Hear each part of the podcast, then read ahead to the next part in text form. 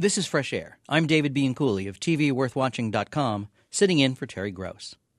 Over the past year, Terry has spoken with all five movie directors who are up for Academy Awards this weekend. So, on the eve of the Oscars, we thought we'd condense those conversations into a one stop visit with all five Best Director nominees Quentin Tarantino, Kathryn Bigelow, Jason Reitman, Lee Daniels, and our first guest, James Cameron. James Cameron has directed what are considered, by some measures, the two highest grossing films of all time the 1997 film Titanic, and, of course, his latest film, Avatar.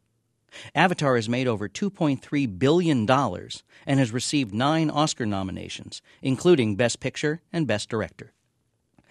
Avatar stars Sam Worthington as Jake Sully, an injured Marine who is now in a wheelchair. He takes a job with a military contractor to work on the planet Pandora, where the company is trying to extract a precious ore. But the natives on the planet, the Na'vi tribe, are getting in the way.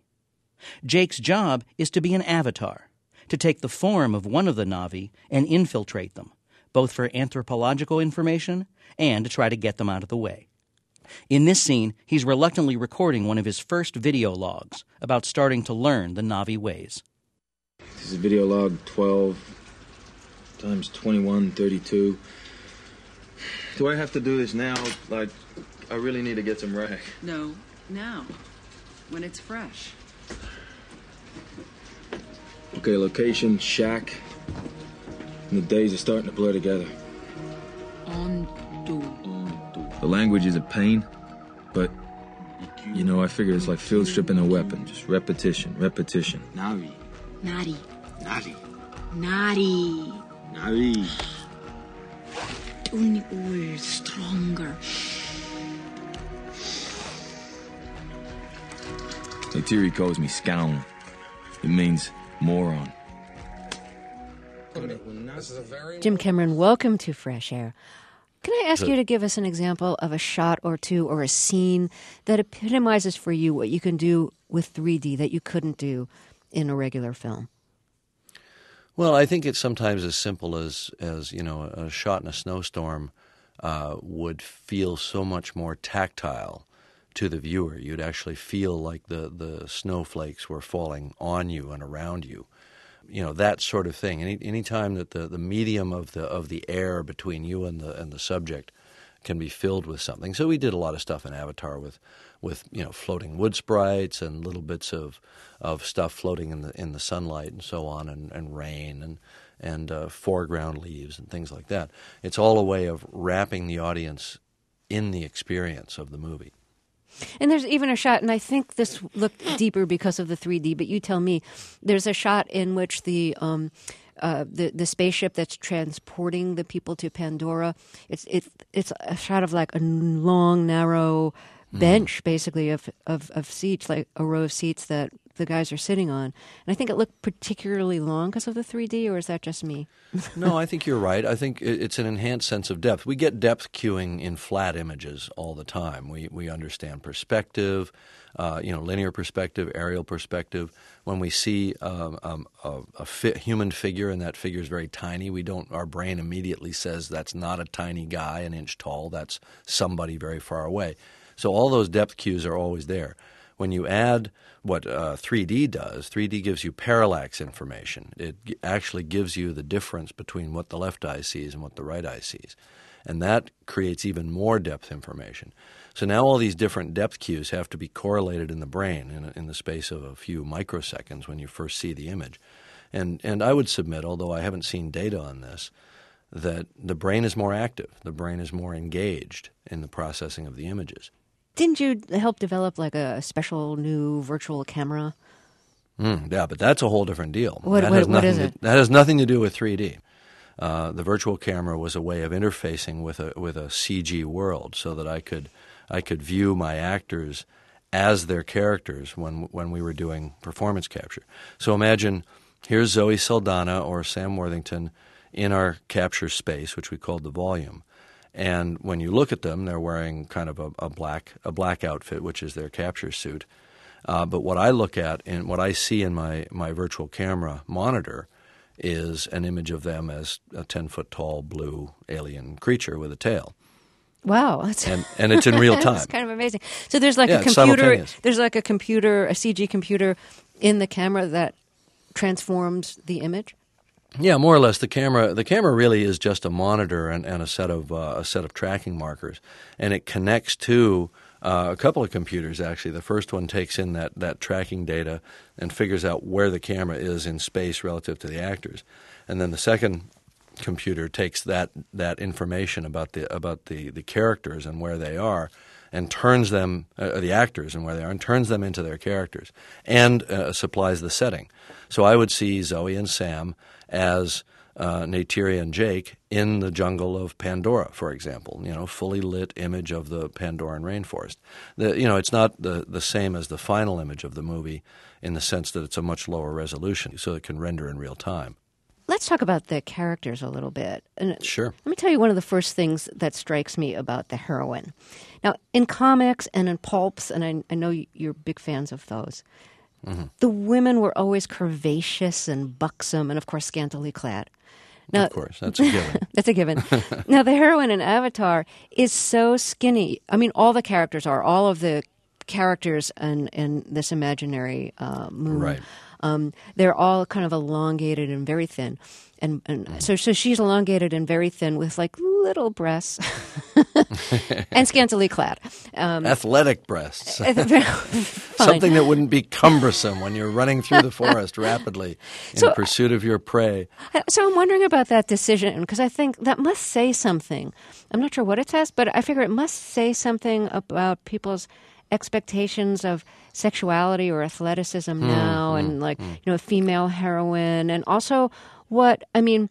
A lot of action and fantasy films are directed at young males, and young males usually want to see that full-figured buxom, you know.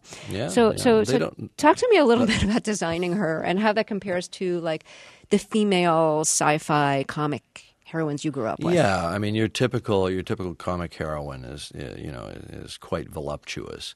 You know, we were just looking for something that was a little bit alien. And so, you know, I use the example of, uh, you know, Giacometti sculpture, you know, where you have these, these kind of vertically attenuated figures, and then relating it back to some, you know, tribal cultures in Africa, like the like the Maasai, uh, you know, herders who were you know, very, very tall and, and lean and quite beautiful, and you could see the, their their muscular very very clearly defined, and you know, it was a way of having them be human and slightly pushed at the same time. Because for me, the Na'vi always sh- were about um, an expression of, of kind of the, the better part of ourselves, um, in the sense of them being, you know, kind of the almost the Rousseau model of the noble savage, uh, untainted by civilization, all that, which is a quite romantic idea, and not one I think is really true, by the way, in, in the in the real world. But it, it made sense to me that in this film you've got this polarization where the humans actually rent, represent an aspect of human nature.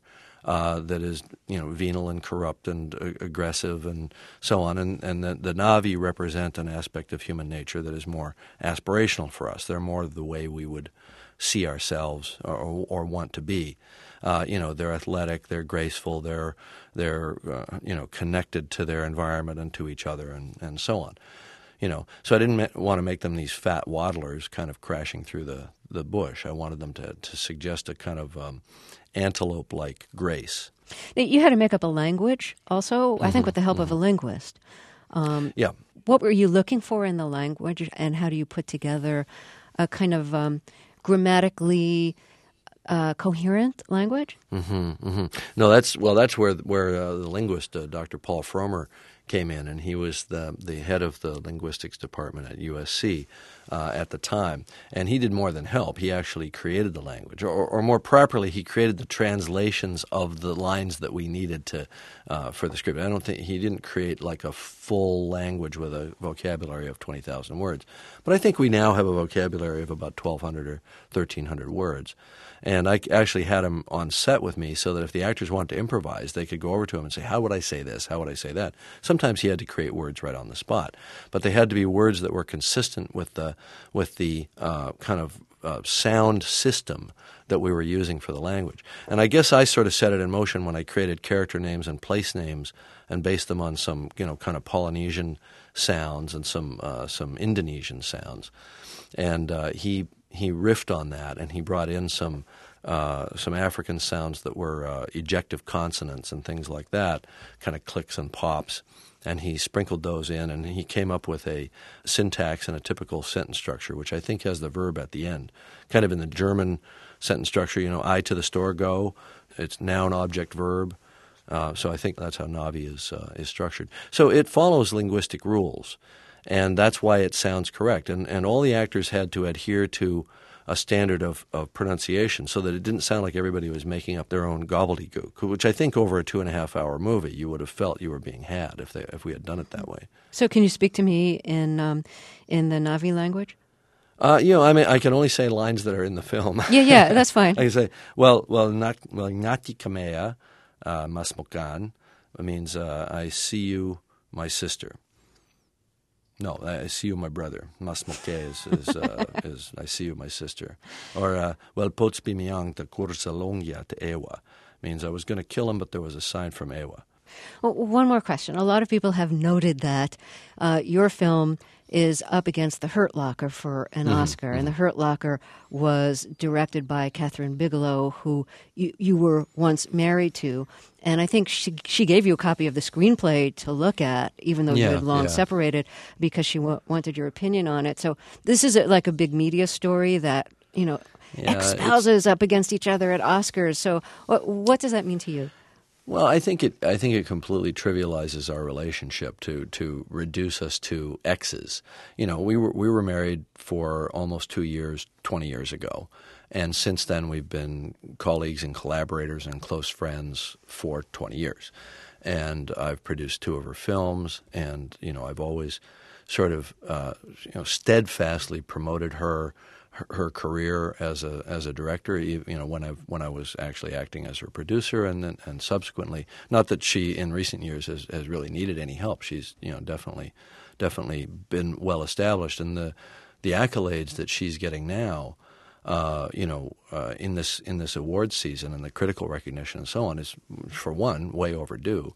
For two, it's such a great celebration of, of her accomplishments as a filmmaker that you know I'm the first one to cheer when she wins an award. Uh, For me, it's a it's a win win situation. James Cameron speaking with Terry Gross last month. Coming up, What's the best way to, to go about disarming one of these things? The way you don't die, sir. That's a good one. we'll hear from the director of The Hurt Locker, Kathryn Bigelow. This is Fresh Air. Our next Best Director Oscar interview is with Kathryn Bigelow, director of The Hurt Locker. It's about an army bomb squad in Iraq. Terry spoke with Kathryn Bigelow and with the movie's screenwriter, Mark Boal, who's also up for an Academy Award. The Hurt Locker, based on Boal's reporting from Iraq, stars Jeremy Renner as a sergeant who's just taken over the team. He is fearless and brilliant at defusing bombs, but often recklessly risks his life and the lives of his men. In this scene, Renner and one of his sharpshooters, played by Anthony Mackie, are in Renner's room. Mackie pulls out a box from under Renner's bed, a box filled with fuses, wires, and other remnants of bombs Renner has defused. What do we have here? They're, uh, you know, bomb parts, signatures. Yeah, I see that, but what they doing under your bed? Well. Uh huh. We go. This one. This one. It's from the UN building. Flaming car. Dead man switch. Boom. This guy was good. I like him. This one. This one, y'all, is from our first call together. This box is full of stuff that almost killed me. What about this one? Where's this one from, Will? It's my wedding ring. Like I said, stuff that almost killed me. Kathryn Bigelow, Mark Boal, welcome to Fresh Air. Kathryn, the first um, IED that we see go off um, is in, it's close to the uh, beginning of the film. And it's a really horrifying moment. I mean, you basically see, and I think you, you shot this part of this in slow motion, you basically see the pavement lift up and fragment and fly into the air. Um, can you talk a little bit about shooting that scene and making it have real impact? And by that I mean it's not special effects impact. There's so many movies where things are always blowing up and it's visually dazzling, but you don't necessarily feel anything. You're just thinking like, "Wow, pretty cool stuff blowing up, big special effects." But this, you really feel the threat and the impact and the danger and the horror. Well, I wanted to really put the viewer at the epicenter of the event and, you know, really feel that horror. And we shot the movie in the Middle East. We shot it in Amman, Jordan. That particular location happened to have been in a very densely populated area. In fact, it was near a customs house, and there was something like 200,000 cars that traveled through that area on a daily basis, although we did shut that part of the city down temporarily. But it was a very densely populated area, and we knew that had to be a form and type of detonation that was very palpable. We were very interested in trying to replicate it as realistically as possible. It's in, in the case of a 155, which was the particular ordinance in the middle of the road, it was meant to have a very dark, dense, thick uh, look that um, was very different than those kind of gaseous orange plumes of kind of fuel that perhaps maybe is more conventional in films. Anyway, so we we performed this detonation, and the effects man Richard Stutsman did an extraordinary job. But it was a, a very very large. I think you could see it for it was like a four story high explosion that you could see for the you know miles and miles. And and uh, I used something called a phantom camera, which shoots ten thousand frames per second. You know to kind of look at the granular nature of a detonation of that size. Mark, when you were embedded with uh, a bomb squad in Iraq, how close did you get to any of the explosions? Well, I got you know, I, when when you're embedded, unfortunately or fortunately, you're just sort of right there with the soldiers. So I was as close as the soldiers would be, and it, you know, it, it depended. If they were a mile away, I was a mile away. If they were a hundred yards away, I was a hundred yards away, and um, close enough that you can feel the heat of, of the explosion, which is really quite impressive and intensive. It's almost like someone's taking a hair dryer and spraying it in your face, and obviously close enough that the shrapnel is whizzing by around you, and and you know, it's very loud and percussive. It's like being in a rock concert. And d- does the bomb squad team have a pretty decent idea of what the range of the blast will be if the blast goes off, so that they know what the safety zone is? They do. They're they're kind of uh, they have a very keen sense of that actually, and their their their whole expertise in terms of the physics of it is is quite extraordinary and impressive. I mean, these are guys that are actually trained to diffuse nuclear bombs. So for them to calculate the physical blast radius of an IED is something they can do. It's the kind of math they can do in their head very quickly, and uh, so they can tell you with a pretty high degree of certainty where the blast is going to is going to go and what the impact will be on a given structure, whether it'll take down a house or put a hole in a house or whatever. But again, that's assuming that they know exactly what the content of the bomb is, and some of the time they don't really know. Um, Kathryn, one of the things that uh, made an impression on me in the movie is that occasionally there'd be like a stray feral cat walking across the street or down the street, and like one of the cats has only three functioning legs, and one of the cats just looks half like starved to death and uh, and unhealthy and kind of afraid. Um, and I was wondering, like, whether you cast these cats, whether these were like stray cats that you you, you found, or, or that were actually happened to be walking down the street. Uh, in all honesty, they happened to be walking down the street. Kind of the bonus of of shooting in situ in, in a environment. It was in an area that was sort of, uh, I suppose, kind of down market, as uh, shall we say.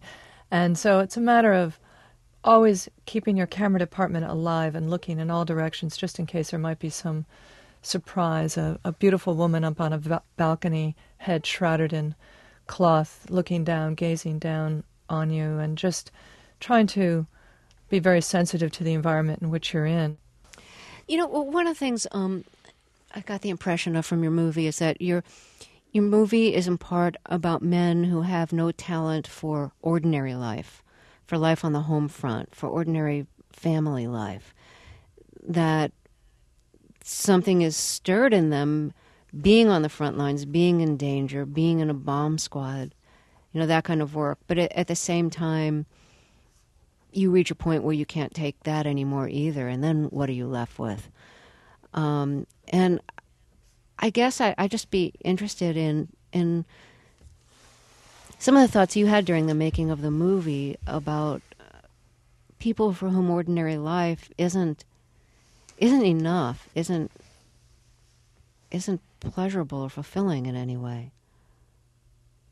Well, I don't know if you're familiar with um, Chris Hedges' book, War is a Force That Gives Us Meaning. Yes. It's a pretty extraordinary piece of writing, and he discusses that very fact, that sense of purpose and meaning that uh, moments of peak experience can provide. In this case, we're obviously referencing combat, and it could come with, you know, race car driving, or again, moments of peak experience that once, um, you know, once that captures your imagination, it's a very difficult feeling, sensation, emotional peak to replicate other than in that context. Director Kathryn Bigelow and screenwriter Mark Boal speaking to Terry Gross. They're both up for Oscars this weekend, as are the three directors featured in the second half of our show. I'm David Bianculli, and this is Fresh Air. I'm David Bianculli, sitting in for Terry Gross. Like James Cameron and Kathryn Bigelow, Quentin Tarantino earned his newest Oscar nomination by directing a film about war. But instead of the battlefield of an imaginary world or a very current real one, Tarantino's Inglourious Basterds takes place during the Nazi occupation of France during World War II, with a scenario that takes some very bold liberties with actual history. Terry spoke with Quentin Tarantino last summer. The film follows a team of American soldiers hunting down Nazis. The Germans will come to call this group the Bastards. They are led by Lieutenant Aldo Raine, played by Brad Pitt. My name is Lieutenant Aldo Raine, and I'm putting together a special team, and I need me eight soldiers. Eight Jewish American soldiers. Now, y'all might have heard rumors about the Armada happening soon. Well, we'll be leaving a little earlier. We're gonna be dropped into France dressed as civilians. Once we're in enemy territory, as a bushwhacking guerrilla army, we're gonna be doing one thing and one thing only. Killing Nazis. Sound good? Yes, sir! Quentin Tarantino, welcome to Fresh Air. So, in this team of of Jewish soldiers that the Brad Pitt character, Lieutenant Aldo Raine, puts together, um, he, he he tells them that he's got a little engine in him, that he's part Apache, and that Mm-hmm. their battle plan will be the battle plan of Apaches. That they're gonna Yeah. they're gonna scare their enemies. Um, he says the Germans will be sickened by us, and the Germans will talk about us, and the Germans will fear us. And when the Germans close their eyes at night and their subconscious tortures them for the evil they've done, it will be thoughts of us that it tortures them with. And he explains to these to these Jewish soldiers that they have to scalp the Nazis when they get them, and he insists that they each bring back a hundred scalps each, or or die trying. Um, how did you come up with the idea of scalping of, of the Jews scalping the Nazis that they hunt down? Again, it's this hybrid of World War II and and, and Yeah. westerns, but but why that? Well, I, it hit me that uh, an Apache resistance would be a, a wonderful metaphor for Jewish American soldiers to be using behind enemy lines against the Nazis, because um, the Apache Indians were able, from different points of time, between having 200 braves to 22 braves, were able to fight off for decades both the Spaniards and the Mexicans and the U.S. cavalry for years because of their resi- they were great guerrilla fighters. They were great uh, resistance fighters, and one of their ways of winning battles was uh, psychological battles. They never did straight up fights. It wasn't about you know getting killed in the line of fire. It was all ambush, ambush, ambush, and then you you take the scalps and you even though the scalping wasn't created by the American Indians, it was it was created by the white men against Indians, and they just took it and claimed it. But uh, they would you know scalp them and desecrate the bodies, you know, tie them to cactuses or bury them in ant hills or things like that, and uh, you know cut up the bodies and stuff, and then the other enemy soldiers would come across and find their comrades laying there ripped apart, and they would be sickened by it, and it would scare them. It would psychologically get into their heads. So much so that if you're a U.S. cavalry guy and you thought you were going to be captured by the Apaches, you might kill yourself. If they were with their wives and they thought they were going to be captured, they would shoot their wives for fear of the Apaches getting them. You're part Cherokee. Did you identify Mm-hmm. with the Indians when you watched westerns? Oh yeah, no, completely. I always did. Yeah, I was always. Uh, I remember like literally saying, uh, watching some cowboy and Indian movie with my mother, and I go, "So, if we were back then, we'd be the Indians, right?" and she goes, "Yeah, that's who we'd be. We we wouldn't be those guys in the covered wagons. We'd be the Indians." Um, but the idea of using the Apache resistance, one, it works effective to actually get German soldiers to think of Jews that way you know, and they're not just any Jews; they're the American Jews. They're they're, they're Jews with entitlement. You know, they have the strongest nation in the world behind them. So we're going to inflict pain where our European aunts and uncles had to endure it. And so the fact that you could get, actually get Nazis scared of a band of Jews, that's again, that's a gigantic psychological thing. The other thing is even the Jews in the course, even though metaphorically aligning themselves with Indians and uh, you know you have genocide aligning itself with another genocide. Inglourious Basterds is so much about movies. It's about the genres that you're using. It's it's about the, a movie theater plays a prominent role in it. Movies themselves. I don't want to give away a lot, so I'm going to talk in code here. but um, movies are in some ways the hero of the film. But it's also about how Hitler perverted movies and how his propaganda man, Joseph Goebbels, perverted movies by making these these propaganda films. Did you go and watch German propaganda films while you were making Inglourious Basterds? Uh, yeah, I watched a, uh, I watched a few of them. Oddly enough, it's uh, most of the books written about the subject aren't very good because they just focus in on the more hateful movies that they did very early, early on when they were trying to, you know, get Germany into the war. Whether it be anti-Semitic movies like Jud Süß or The Eternal Jew, or movies made against uh, the Polish to help, you know, create sympathy for them to invade Poland. And you know, there'd be movies where like, there'd be some German girl living in Poland who's raped by the Polish or something, uh, and then they make movies against England, you know, in the same way to help you know feather their nest for what they their their aggressions. But truth of the matter is that was fairly fairly early on in um, Goebbels' 800 movies uh, that he that he made in uh, made in Germany. The majority of them, especially once the war got going, um, you hardly saw Nazi officers in in it at all. They were mostly musicals, comedies, and melodramas, and stories of great German men from the past.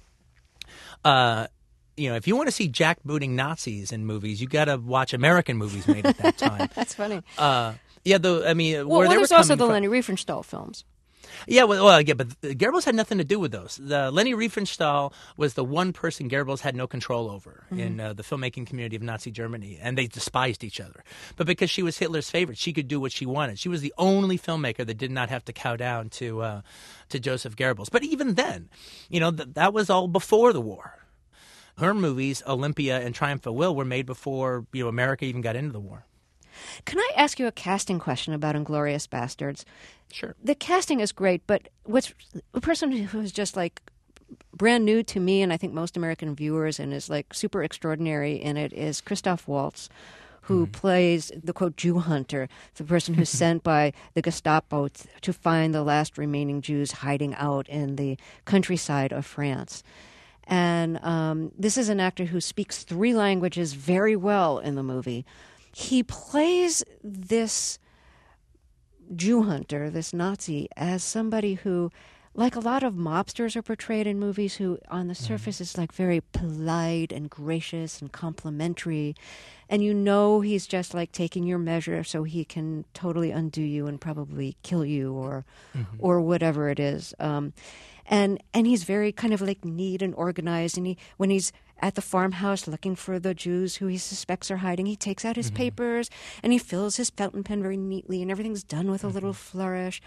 How did you find this actor Christoph Waltz, who is so splendid in this? What what was your audition like for him? How did you know you'd found your man? Well, you know, it was it was wild because um, I had seen already like a few different German actors for this part and was not finding my Landa at all. Um, and part of the problem was, well, obviously they could speak German well. um, and most actually German actors have like some speaking of French. So the French wasn't the problem. But um, I was having a problem with them doing my dialogue in English. And it wasn't a matter of fluency. You know, uh, a lot of them could come in and we could speak for the next nine hours in English and there would be no problem. It was English wasn't wasn't the language for them to read poetry in, and there is a there's a poetic quality to my dialogue. It's not poetry, but it's kind of like it. It's not song lyrics, but it's kind of like song lyrics. It's not rap, but it's kind of like rap, and it's not stand up comedy, but it is kind of like stand up comedy. It's all those things together, and you have to be able to sell my jokes. And if you're talking about somebody like Sam Jackson, they do that. Christopher Walken can do it, and a lot of people can do it. All right, Sam is probably like the most famous for it. And when it came to a lot of these German actors with the English, they just couldn't do it. They couldn't get the poetry out of it. They couldn't own it and make it their own, and uh, they were they were too busy. They were struggling with it. And then Christoph came in, and I didn't know who Christoph was. He's a TV actor in Germany. Uh, he does like miniseries and stuff he came in, and I can literally say, halfway through the reading of that first scene in the farmhouse, I knew I'd found my Landa. Quentin Tarantino speaking to Terry Gross. Coming up, a talk with Lee Daniels, director of the movie Precious. This is Fresh Air. Our next guest in this Best Director Oscar Fest is Lee Daniels, who directed the movie Precious. Set in Harlem in 1987, it's about a 350 pound, illiterate, 16 year old African American girl who is physically abused by her mother and impregnated more than once by her own father. Newcomer Gabourey Sidibe plays the young girl Precious, and in this scene, Precious is visiting her welfare caseworker, played by Mariah Carey. You don't even like me. Have we not been in this room together for like a year discussing your life? Does that mean we like each other because we discuss my life? I can't speak for you. I can only speak for me. And I do like you. I do. So are you Italian or what color are you anyway? Are you some type of black or Spanish? What color do you think I am? No, I'd like to know what color do you think I am? My throat is dry. Your throat is dry. It's really hot in here. It is kind of hot in here. I'm gonna go get a soda. Lee Daniels, welcome to Fresh Air. Let me agree with everybody who says that Gabourey Sidibe, who plays Precious, um, really does uh, an extraordinary job. And she, she, she wasn't a professional actress.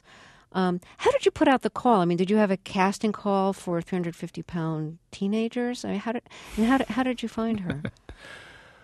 I, I, called an agent in Hollywood and said, listen, uh, can you help me? I'm looking for a 355 pound black girl. And he just, there was silence on the phone. And I realized at that point, okay, well, here we go.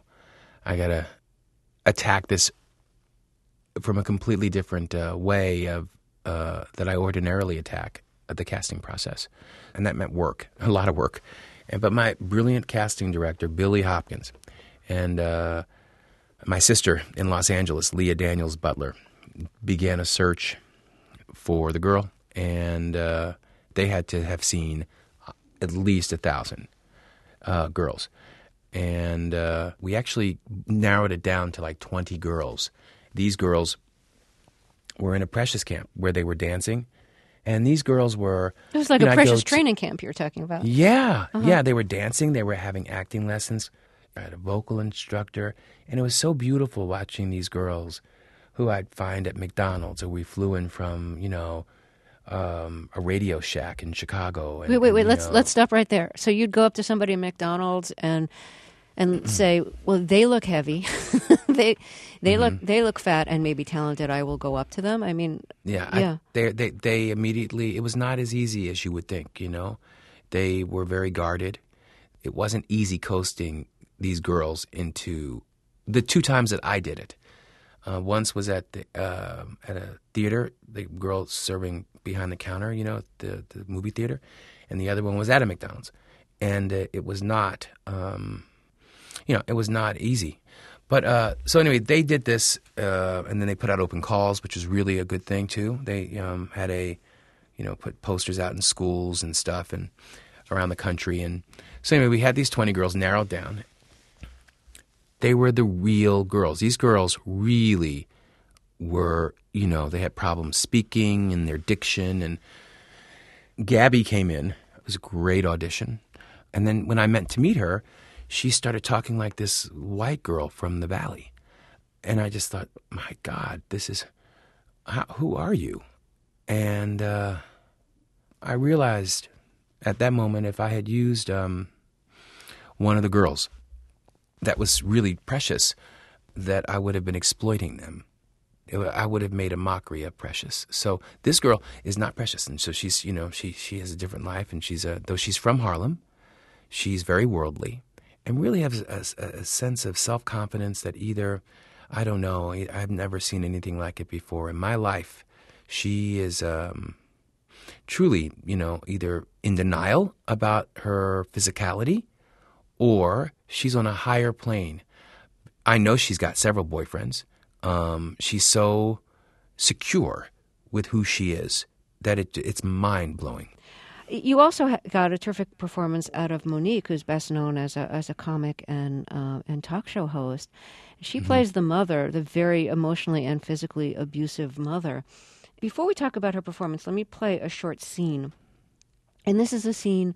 Um, Precious and the social worker are, are in the office. Precious has explained to the social worker, the Mariah Carey character, about the abuse that she suffered at the hands of her father and her mother.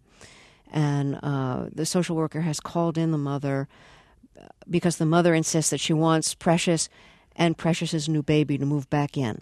And of course, Precious doesn't want to do that. So here's the scene where uh, the social worker, played by Mariah Carey, and the mother, Mary, played by Mo'Nique, are talking with each other. You've been calling this office saying you want to be reunited with Precious and your grandchild. Now, I really need to know what's gone on in that home. Miss West, I understand we need to discuss it, but I'm just telling you. You said I've been calling here and I've been wanting to see Precious and my grandson. You goddamn right I want to see him because they belong to me. Okay? Now, there was a time Precious had everything, and I done told her that. And me and Carl, we love Precious. And you need to know that. We love Precious and we had dreams. Precious was born around the same time Miss West's son got killed.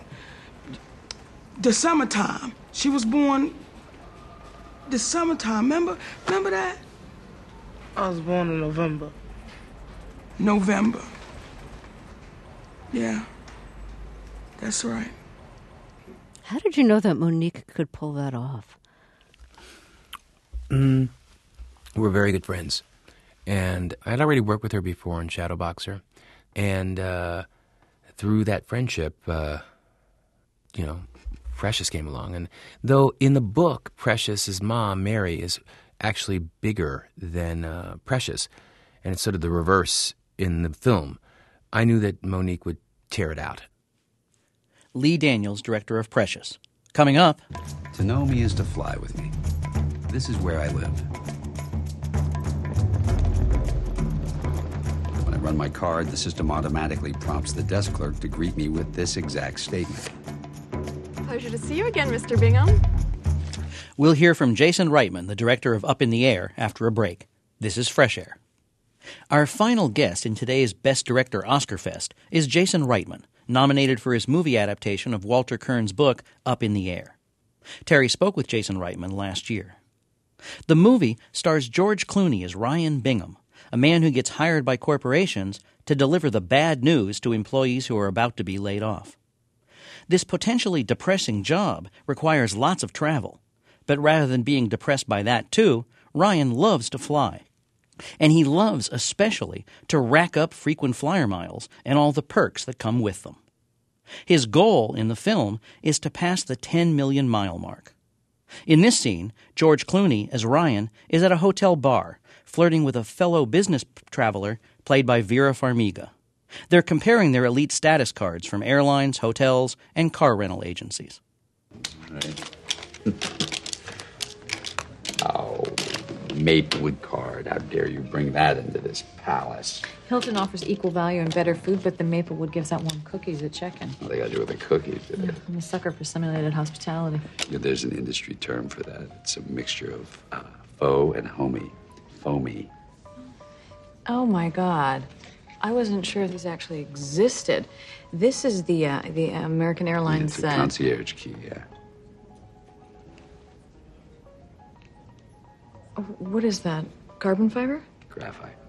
Oh God, I love the weight. I was pretty excited the day that bad boy came in. Yeah, I'll say. I put up pretty pedestrian numbers, like sixty thou a year domestic. It's not bad. Don't patronize me. What's your total? That's a personal question. Oh, please. And we hardly know each Oh, other. come on, show some hubris. Come on, impress me. I bet it's huge. You have no idea. Jason Reitman, welcome back to Fresh Air. There's a scene at the beginning of the film that I really love. It's the first time uh, George Clooney is at the airport, and he goes through the whole ritual, and you photograph it so ritualistically the collapsing of the handle on the carry-on luggage so it could be put on the uh, you know security conveyor belt and then you know slipping off of his shoes putting them in a little box putting his shoes back on can you talk about shooting that to get a ritualistic flavor from it Well, certainly. I choreographed all of the way that George packed his luggage and the way he went through security. I was very specific about the kind of Tetris of how that all works. And we were the first movie to ever shoot in the real TSA. Normally, if you see a film that has a scene of a person going through a security checkpoint, they just threw up a metal detector in a hotel hallway or at a convention center hallway. And we were the first film to be allowed to shoot in the real thing. It was actually very tricky to shoot. I choreographed um, every single shot. I storyboarded it out. We went out to the uh, security checkpoint at Lambert Field in St. Louis, and we did a trial run where I shot the whole thing on video, edited it together, refined it again, and then because we were given basically a slot from 10 p.m. till 4 a.m. when there were no passengers going through, where they basically closed down one side of security and let us use the other. It's actually the hardest night of shooting I've ever done. What kind of lighting did you want? I mean, the lighting in airports and airplanes tends not to be very flattering. Well, look, I think actually, uh, particularly in modern airports, there is some beautiful atrium style lighting. Often you get these giant windows, and if you're there at the right time of day, uh, light will kind of cut across the entire airport, sending these giant shadows and you know beautiful colors that are coming off of the horizon. So, uh, and then other times you are in these dank fluorescent lit holes, um, and you feel like a prisoner. So we wanted to create an arc over the course of the entire film where at the beginning of the film the world is beautiful and we are seeing Ryan's version of Airworld.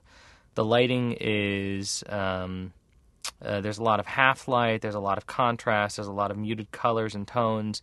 Uh, we used a lot of wide angles and moving camera. Even the extras were picked because they were kind of more fit and more attractive, and they were you know we we tailored their clothes better. Um, the production design, there was not a scuff on any, anything. Everything was shiny and perfect. And over the course of the film, the colors became warmer and the shooting became more handheld and long lens, and the the film stock was grainier, and uh, even the extras were picked because they were sloppier. You also have some great aerial shots of what you'd see from flying in a plane. How did you get those? Well, you know, I wanted to see the world from two perspectives. One from 20,000 feet in the air, and the other when the world is two inches away from your face, and nothing really in between. So the trick is to get footage from that high up. You know, normally when you see aerial footage in a film, it's done at 5,000 feet up, which is helicopter height. No one shoots from up in the sky the way you see outside a plane when you're up, actually up there. And I figured, you know, we'd just throw a plane up and point a camera down, and it'd be as simple as that. But it was a lot trickier, in fact. We tried once with a jet with a camera shooting down through a little glass dome, but the atmosphere was wrong, and the film grain was wrong, and the optics weren't quite good enough. So we went back up with a propeller plane. But to get it that high, the pilots had to wear oxygen masks, and this time we put a digital camera out in the wing. And then, if you can imagine this, the camera would only go down, let's say, 75 degrees. It wouldn't go down 90 degrees to point straight down. So to get it to go straight down, they would then put the plane into a dive and that is how we got straight down footage. Um, people are really curious about like how product placement works in movies now. We're, like you see a certain brand of a product, and what happens often is that that company has paid to have their product in the movie. Now, I know that American Airlines has kind of partnered with you on the movie, and they let you use some of their facilities. Is that a product placement thing or something different? Well, American Airlines actually gave us no money. Uh, What we did was uh, it was a bit of a trade that they gave us access to their gates and their check-in counters. They even flew in a 757 for us to fly on, uh, which is unheard of. When you shoot a plane in a movie, you're always on what's called a mock-up, which is a fuselage that's on a stage, and we were shooting on an actual plane half the time. And in trade, you know, Ryan exclusively flies American. I thought a lot about this because I'm as sensitive as anyone else is to product placement in a film. And I really did not want my film to come off as some sort of shill. But the truth is, Ryan's greatest friend on earth is his airline. He knows American and Hertz and Hilton closer than he knows any individual person. Because I had the choice to actually make it fictitious. But if it was a fictitious named airline like Sunshine Airlines or something like this, all of a sudden the movie is a satire. It doesn't take place in the real world, and I wanted this film to be set in reality. Uh, and American ended up being this wonderful partner to us. Uh, I mean, one, they, you know, they flew us everywhere we shot. They gave us the chance to create a sense of reality. The downside of them flying you everywhere is you probably got no miles for those flights.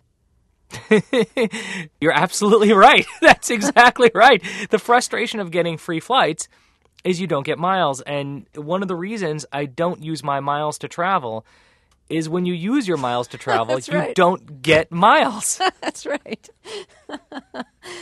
oh boy. Jason Reitman speaking to Terry Gross last year. He and all the other Best Director nominees will learn their Oscar fates when ABC televises the Academy Awards Sunday night.